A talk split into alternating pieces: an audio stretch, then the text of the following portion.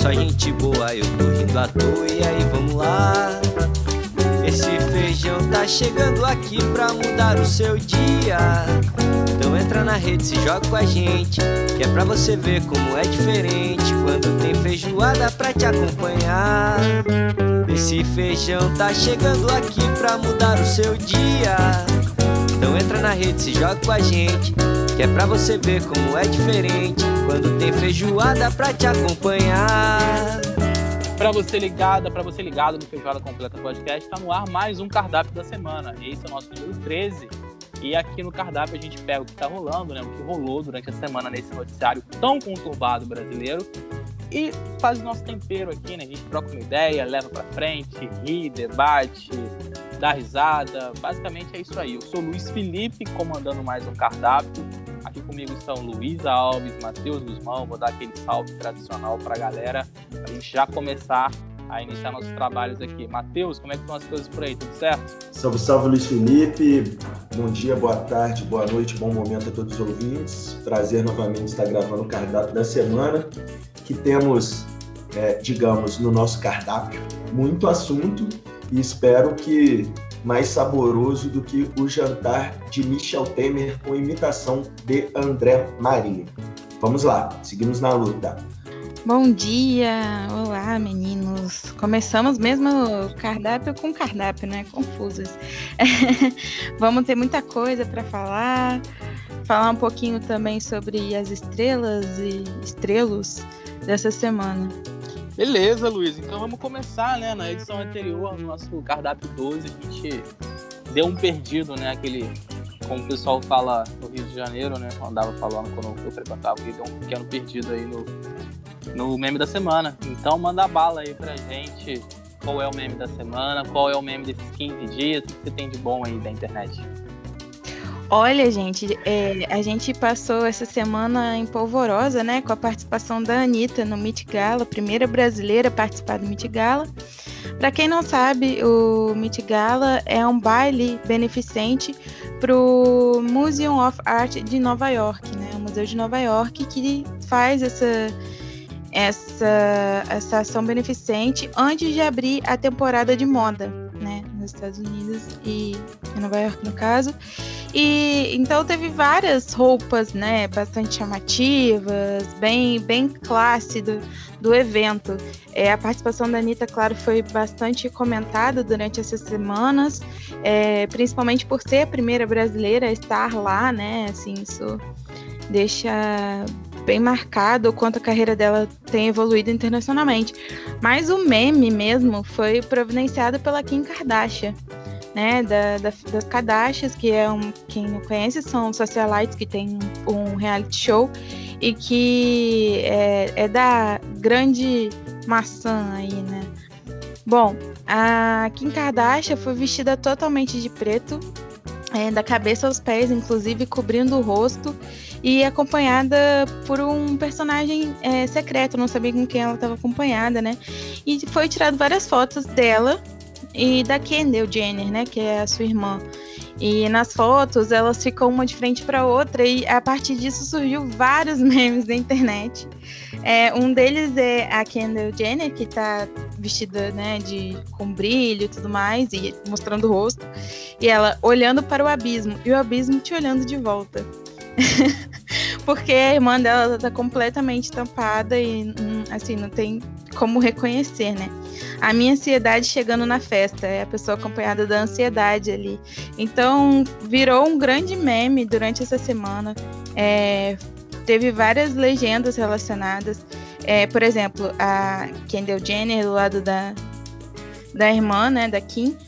O que aprendo de aprendo a conviver com meus demônios e agora cala a boca e sorria. E no caso, os demônios do lado. Muito legal da sua parte me trazer junto.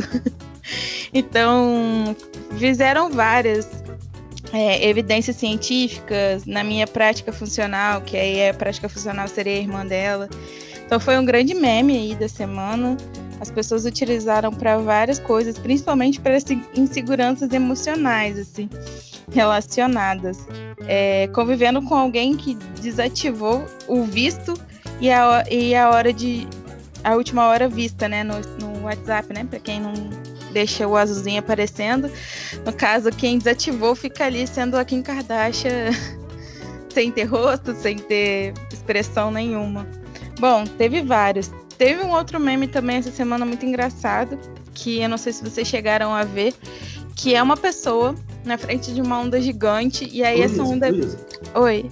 Deixa eu te atrapalhar rapidinho, Pode. atrapalhando um pouco a edição. Você, você tá falando do Mitigara e eu, eu vi a, a, essa roupa da Kardashian. Na verdade, eu não Sim. sabia que era ela, mas os memes eu vi, né? Sim. A primeira vez eu até achei que era uma sombra mesmo, e depois eu vi que realmente era, era um uhum. vestido.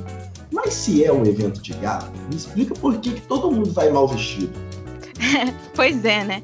É um evento de gala e todo ano tem um tema é, pré-definido para as pessoas inspirarem. É um evento de gala que abre a semana de moda.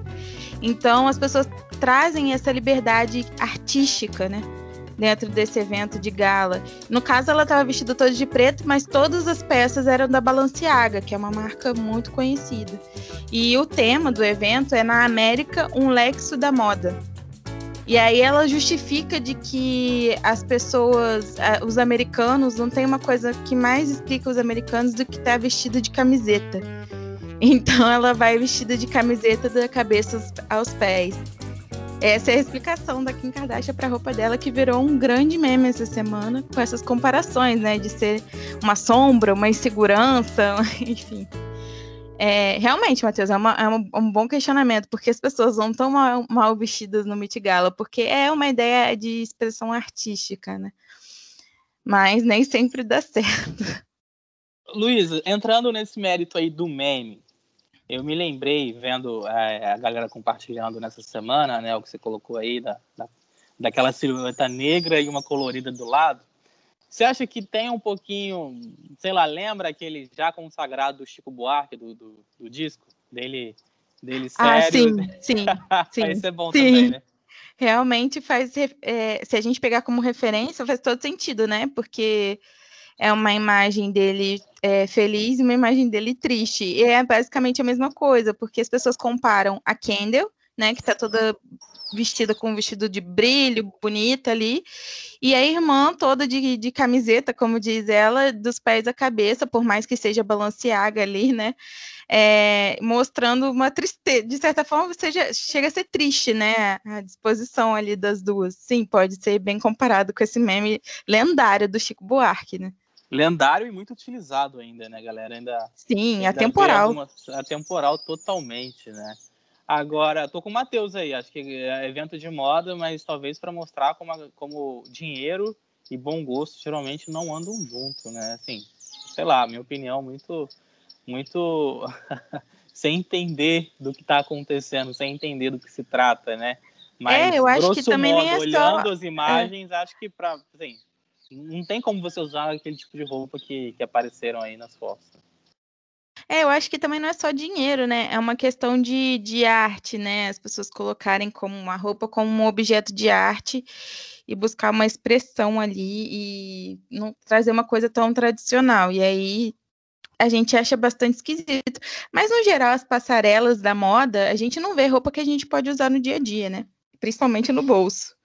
É, aí chegou num debate legal sobre arte, né? Acho que aquela questão da arte pela arte, né? Acaba refletindo aí na, na, na, na moda, como você está colocando. Né? A arte tem um valor por ela mesma ou, ou, ela tem que dizer alguma coisa, né? Muito, muito que a gente vê também em, em exposição, né? De arte, artes plásticas ou mesmo questão audiovisual, quando é um filme que, que não é aquela coisa linear, né? Tem, tem vários, várias, vários recursos utilizados ali para trazer o, o espectador para provocar reflexões. Acho acaba passando por aí. Não sei se vocês concordam comigo, né? assim, eu tenho uma opinião sobre isso que é, vai, vai impactar a pessoa, quem, quem vai receber a mensagem, vai variar de pessoa para pessoa, né? É, tem, como estou falando mesmo de, de, exposições, né? Tem amigos que vão e falam assim, ah, um, um, uma, um balde de tinta jogado na parede arte, cara, se você sentar ali para aquele balde de tinta jogado na parede, começar a refletir e aquilo te inspirar a sair dali e fazer alguma coisa que você é, tenha motivação né, por fazer ou, ou, te inspire a entender o mundo de outra maneira, fechado. Assim, acho que é, é a, mesma coisa a questão das roupas aí, né? Acho que se aquilo dizer alguma coisa para alguém e, provocar mudança de pensamento, acho que, que é por aí mesmo. Romero Brito é arte? É, fica. Isso aí foi, olha, uma provocação em tanto. Depende, né? Depende do público, depende para quem quer voltar dessa arte. É, a pessoa pode aceitar para si mesmo o que, que é, né, essa arte. Tem que buscar uma liberdade dentro disso. É... Então, para fechar o meme da semana e a gente conseguir avançar. Ô, Luísa, nossa... Oi. Deixa eu só tentar responder aí também, Matheus.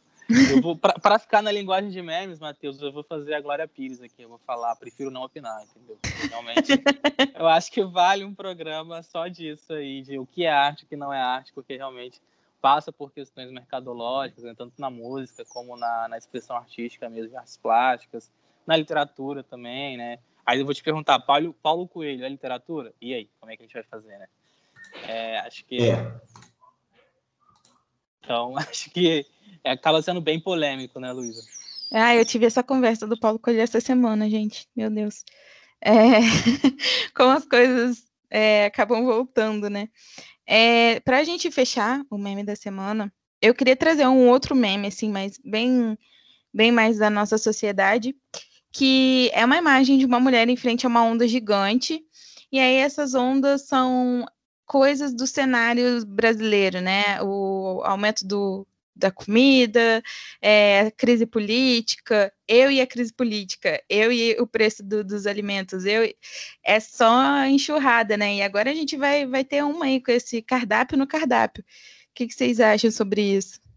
Luísa, esse eu não acompanhei, não. É uma mulher de frente para o mar, e aí tem uma onda, tipo, sendo criada a onda em cima dela, é isso? É isso, é tipo um tsunami de coisas, né? Então, ah, eu é... acho que isso aí já, já é a vida do brasileiro, né? Acho Exato. Que... Matheus, está de acordo ou não? Aí a gente entra na vida imita a arte ou a arte? É, Estou de acordo. É igual aquele negócio do. É, todo dia um site é muito diferente, né? É a mesma coisa. Exatamente. E aí, é, até me suscitou aqui uma outra, uma outra coisa que eu compartilhei com vocês há pouco aí pelo WhatsApp.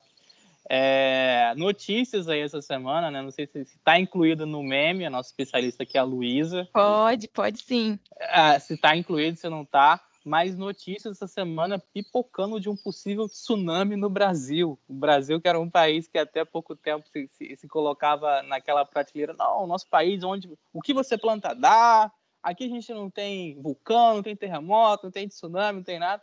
E aí alguns meios de comunicação é, colocando aí talvez uma possível é, erupção vulcânica no Atlântico, podendo rebater aí é, possibilidade de tsunami na costa do Nordeste. Vocês estão preparados, gente, para um tsunami no Brasil? Eu queria só saber de vocês, essa... porque a gente está vivendo tanta coisa boa no Brasil que sempre algo a mais é interessante, né? Com certeza a inspiração para esse meme foi isso, sabe? Eu não estou preparada porque eu aprendi na geografia que é impossível o Brasil passar por isso. Estamos numa placa tectônica inteira, então assim, não tem probabilidade. Mas devido a todas as coisas que vêm acontecendo nesse país, como, não pode, como isso não deixaria de ser impossível? O que, que você acha, Matheus?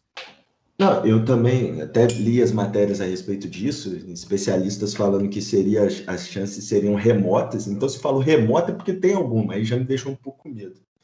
Mas no, na, pô, não me ensinaram isso não, falaram que Deus era brasileiro e tal, que aqui não tem desastre natural, que somos um país abençoado por conta disso. Pô, sei lá, cara, pelo amor de Deus, acho que era só o que nos faltava mesmo.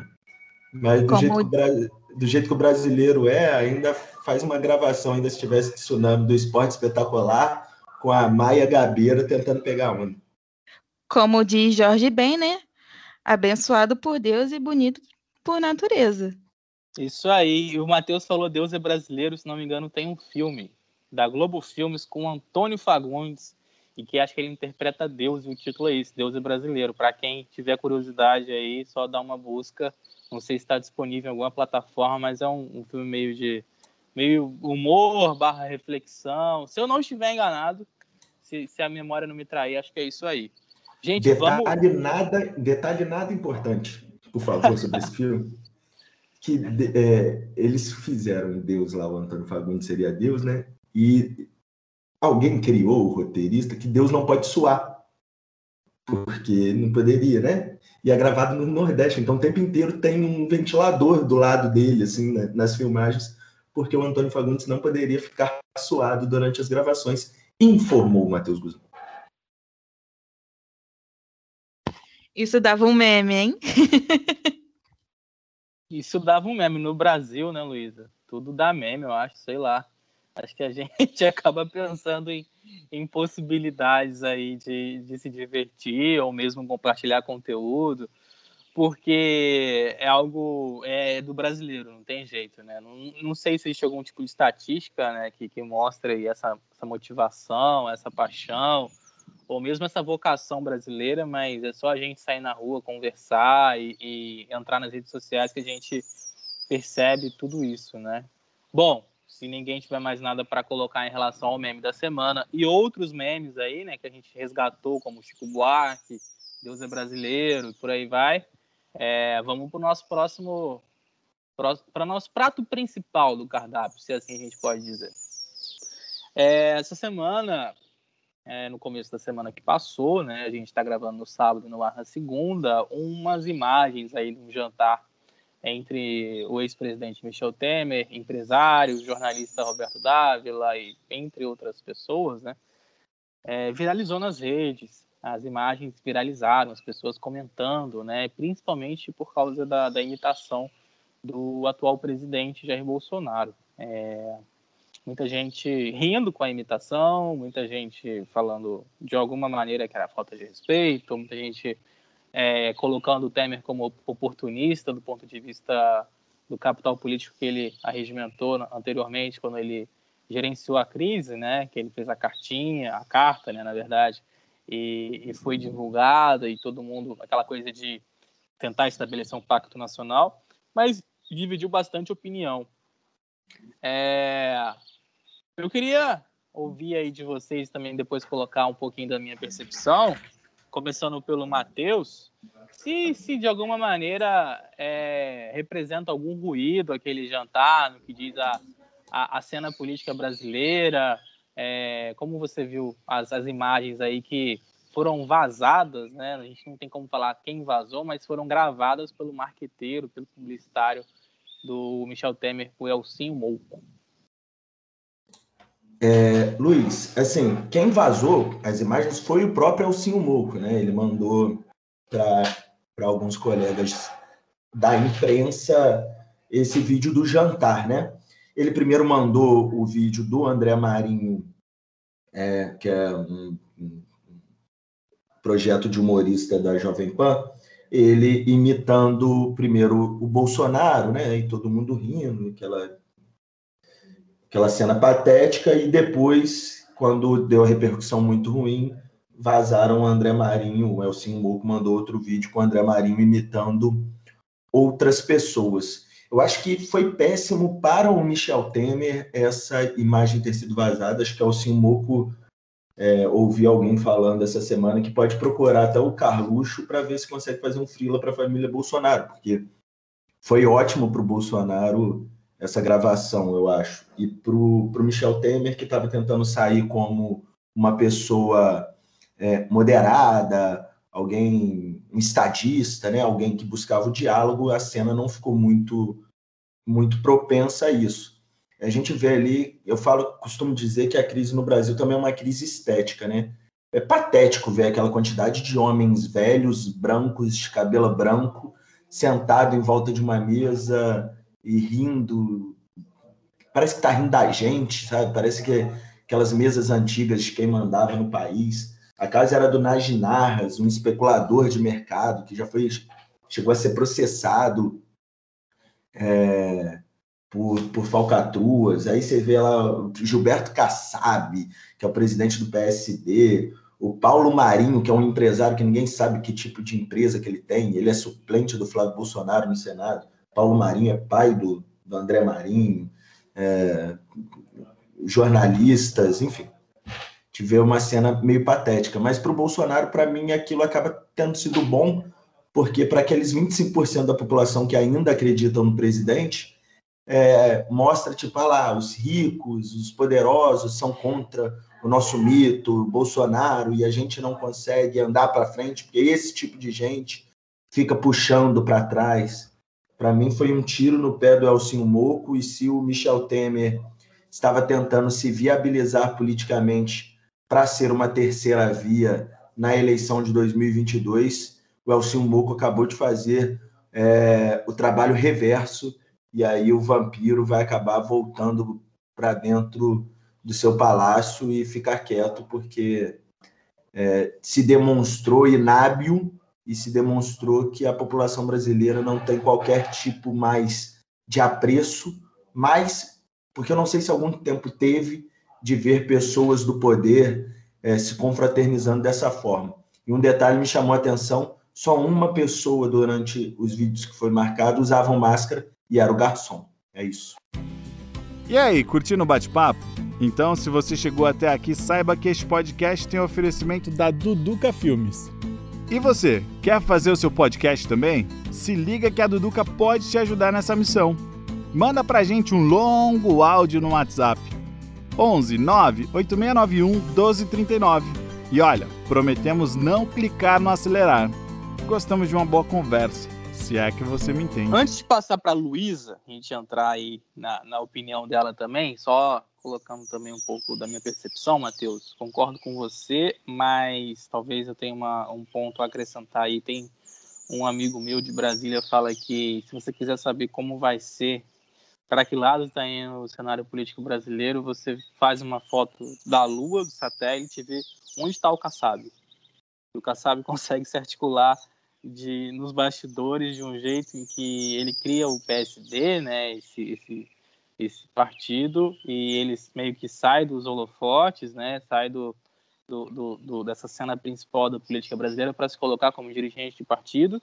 E o crescimento do PSD nos últimos anos é algo assim muitas prefeituras em cidades pequenas muitos parlamentares é, no, na Câmara né é, tanto no Senado também.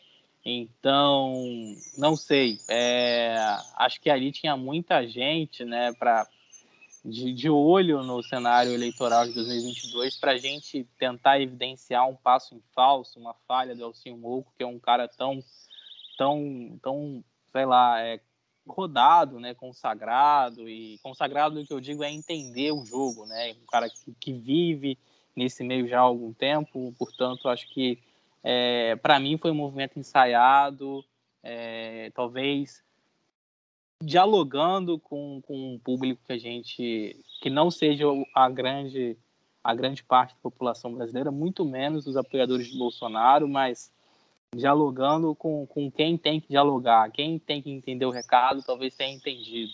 Talvez pensando numa coalizão 2022, viabilizando o Temer como, como terceira via, assim, dirigentes de partidos, pessoas, empresários, pessoas influentes que que acabam governando o país desde sempre, né? Eles fazem as escolhas, as escolhas passam muito por eles e a gente na hora de, de votar apenas consolida, né?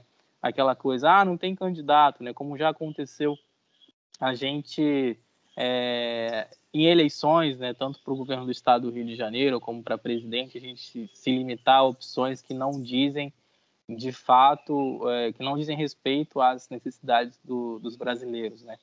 Então, é, acho que passa muito por aí. Acho que aquela frase, né, um grande acordo, né? Acho que, que resume bem esse jantar aí, rapaz. Mas, Luísa, queria te ouvir também, o que, que você achou, e queria passar com você aí, já que a gente tem sempre essa, essa coisa do meme, né? Quem que você acha que faltou nesse, nesse jantar aí, Luísa? Você acha que talvez o Ronaldinho Gaúcho podia estar ali, a Narcisa, para dar aquela, aquele humor? O que, que você acha?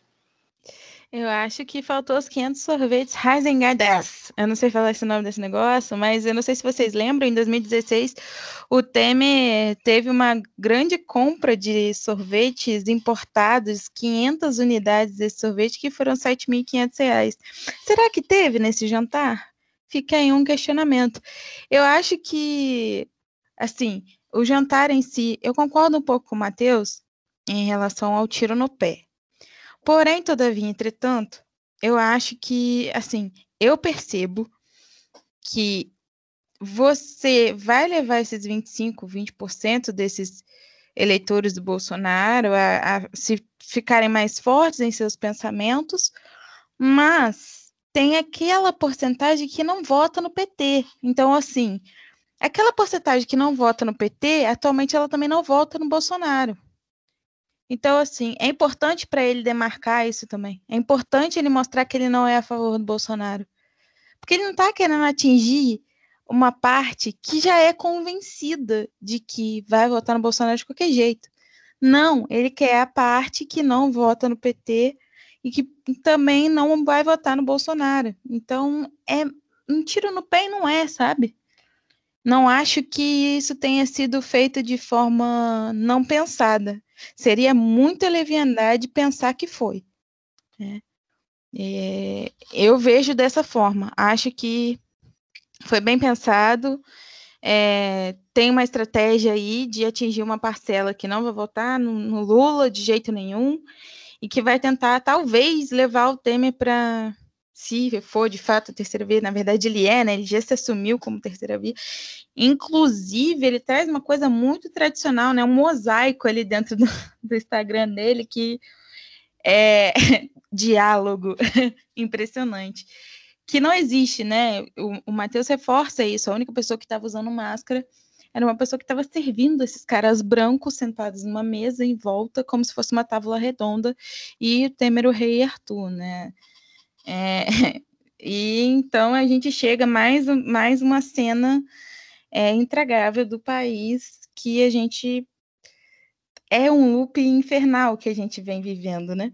Essa é, é a realidade no Brasil. Mas e aí, gente? Será que rolou uma feijoada nessa, nessa comida maravilhosa servida nesse jantar incrível? É...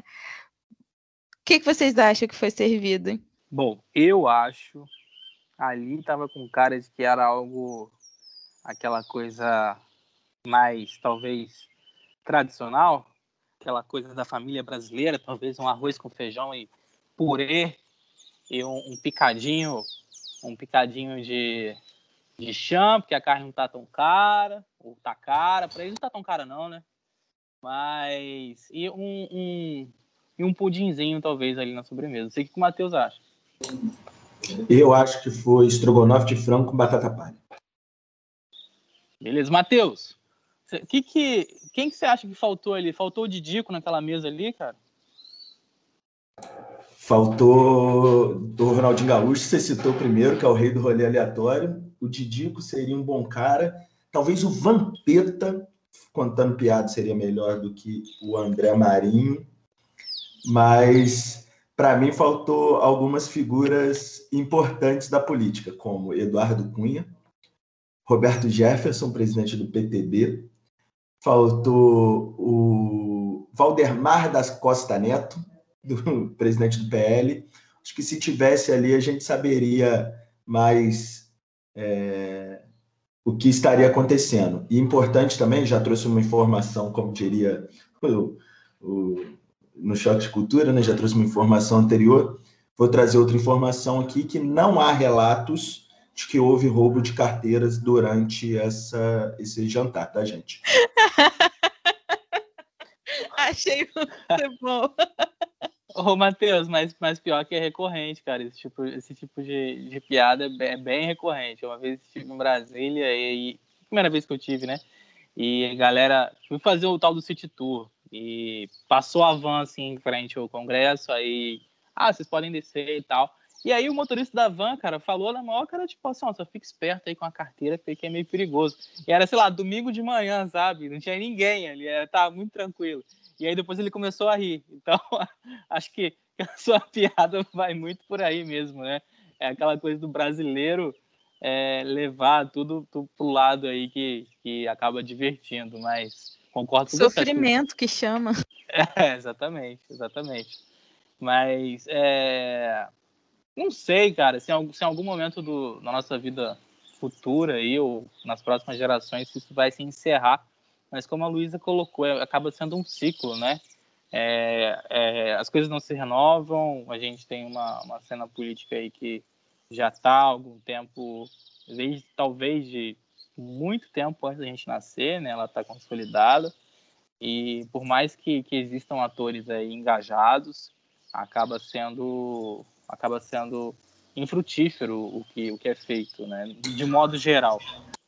Assim, esses caras vão passar, em algum momento eles vão passar. Eles estão velhos, eles vão morrer. Tudo bem que os canalhas morrem muito velhos, né? Infelizmente, mas eles vão morrer. Assim, eu acho que o, é, é, cenário político brasileiro, não estou falando de, de economia e de quem está é, milionário, bilionário, não. Falando do cenário político, ele está mudando de uma forma que essas pessoas, assim, igual a gente viu ali na, na, na mesa, não tem mais tanta, tanta importância. Digo isso, por exemplo, assim, é, antigamente você tinha os jantares com os políticos, os jornalistas, é, formadores de opinião, intelectual, e aquilo saía no jornal depois, é, enfim. A gente tem um Bolsonaro que foi eleito presidente com 18 segundos de tempo de televisão, com a imprensa contrária a ele, que depois o que virou a favor foi, foi virando posteriormente, com ele comprando todo mundo com verba publicitária. Mas ele mostrou que o outsider tinha um caminho para isso. As eleições começou, eh, as eleições de 2016, depois da eleição de 2018, mostrou que não queria mais uma figura política, é, que buscava-se o outsider, e aí foi escolhido para o João Dória, o, a, como prefeito de São Paulo, depois governador, aí o, o Alexandre Calil, prefeito de Belo Horizonte, Eduardo Leite, governador no Rio Grande do Sul, enfim, mostrou que essas figuras da política, esses grandes barões, assim, eles já não são bem, vi, bem vistos pela população. E outro fator importante que são as pesquisas eleitorais, assim, eles falam de uma terceira via. A população não entende de nenhuma forma terceira via. Ela já polarizou Bolsonaro e, e Lula. E se o Bolsonaro não estiver na disputa, abre-se um espaço do outro lado. Mas para uma figura ligada também ao bolsonarismo, porque o bolsonarismo é maior que o Bolsonaro. Enfim, eu acho que esses caras vão acabar. Aquela cena patética que a gente assistiu vai passar e esses caras, mesmo que sejam velhos, vão morrer e vão arder no mármore do inferno, se Deus quiser. Matheus, então, só para talvez aí deixar uma reflexão final aí para a galera que está ouvindo a gente, né? a gente está passando uns 30 minutos já, é, talvez aí também discordando um pouquinho do que você coloca, é, tem uma matéria do jornal O Globo, que está até aberta para não assinantes na internet, ela é do dia 5 de setembro de 2021, portanto ela tem aí 15 dias, um pouco mais de 15 dias, né? Ela é assinada pela Jussara Soares e Bruno Góes. O título é Caçado no Congresso há cinco anos, Eduardo Cunha retoma conversas e sonha com retorno. É, depois de tudo que aconteceu, né, aquela crise do impeachment, crise da CPI da Petrobras, crise que envolveu, é, que, que, estremeceu a cena política, é, o Eduardo Cunha se coloca em Brasília e se coloca como articulador. Então acho que deve demorar um pouco para essa galera é, entender que o Brasil, as decisões não precisam passar ou não devem passar pelas mãos de, de pela, pela, pela, intenção né, de pessoas que, que não têm interesse que seja o, o, bem público. Né? Acho que passa por uma consciência, uma conscientização nossa, né? então, de todo mundo. Então acho que e é muita gente no Brasil, né? São 200 milhões de pessoas, então. E você é um pouco é, pessimista tenho, aí. Eu tenho lido muito sobre essa questão, por exemplo, do Eduardo Cunha, Luiz e dizem que ele está frequentando né, os grandes hotéis, lá, os halls dos hotéis, recebendo bastante gente. O Eduardo Cunha, ele é, ele é um cara muito influente em Brasília e influente é, porque fez ascender a um grupo político que não era visto com grande, com grande, digamos, carinho pela classe política que era o baixo clero, né? Ele era do baixo clero, ele era um ladrão do baixo clero, ascendeu a presidência da Câmara, faz o impeachment da Dilma Rousseff, porque o PT tirou dele a nomeação de diretor-presidente de Furnas, que ele que indicava, nesse toma lá da cá que a gente vive na política atual. Mas eu estava lendo que o Eduardo Cunha ele é bem visto por muitos políticos no, em Brasília por dois motivos. O primeiro, por não ter feito delação premiada, então não se mostrou um X9, como diria aqui na colina, e o outro porque ele não sabe o caminho do cofre, ele sabe onde fica a chave. E aí é importante saber abrir o cofre e ele saberia disso. Eduardo Cunha deve ser candidato a deputado federal por São Paulo, não é nem pelo Rio de Janeiro, por São Paulo. Por que por São Paulo? Porque lá ele é melhor visto pelo impeachment da Dilma Rousseff. Dizem que ele foi o grande responsável disso e ele vai tentar capetar essa parcela do eleitorado em São Paulo para ser deputado federal. No Rio de Janeiro, quem vai ser candidato a deputado é a filha dele, a Daniele Cunha, que perdeu a eleição em 2018, mas será candidata de novo. Inclusive, tem vindo aqui no Sul Fluminense, de onde eu falo aqui de Volta Redonda, procurando algumas dobradinhas para ser candidato. Ele também vai morrer. Se Deus quiser, ele vai morrer. Tá certo, Matheus. Com esse show de informação do nosso repórter aí de política e outras coisas, né, também de, de muita, muito engajamento em rede social, a gente vai concluindo mais um cardápio da semana. Luísa, e aí, curtiu o nosso bate-papo mais uma vez? Ah, eu gostei muito, hein, gente? Acho que a gente conseguiu trazer até uma leveza dentro de, de toda essa confusão que vivemos. E eu continuo aqui, firme e forte no cardápio da semana, esperando meu sorvete, que o Temer não veio trazer, e sempre revolução com moderação. É isso aí, Matheus, aquele abraço. Grande abraço, obrigado aí, Luísa, obrigado, Luiz. Mandar um abraço para todos os ouvintes do Feijoada Completa. Lembrar, galera, pô, conversar com os familiares, com os amigos próximos. Quem ainda não foi se vacinar, ir lá se vacinar. Quem não tomou a segunda dose, ir tomar a segunda dose. Os adolescentes, apesar do que disse o ministro Marcelo Queiroga ou Rolando Lero, ir lá vacinar quem tem de 12 a 17 anos. É, a morte para esse pessoal é um projeto e se eles querem que a gente morra, vamos viver só de sacanagem. Um grande abraço. É isso aí, galera. Ó, o cardápio da semana número 13 fica por aqui. Eu sou o Luiz Felipe, estive com o Matheus Guzmão, com a Luísa Alves. Quem edita o, o cardápio e todos os episódios do Feijoada é o Luiz Queiroz. E a assinatura é da Duduca Filmes. A gente deixa aquele abraço também para o Vinícius de Paula, que hoje não esteve com a gente, mas certamente vai estar futuramente. A gente fica por aqui. Um abraço, até a próxima. Valeu! A feijoada vai começar, ver como é que tá. Tem só gente boa, eu tô rindo à toa, e aí vamos lá. Esse feijão tá chegando aqui pra mudar o seu dia. Então entra na rede, se joga com a gente, que é pra você ver como é diferente quando tem feijoada pra te acompanhar. Esse feijão tá chegando aqui pra mudar o seu dia. Então entra na rede, se joga com a gente, que é pra você ver como é diferente quando tem feijoada pra te acompanhar.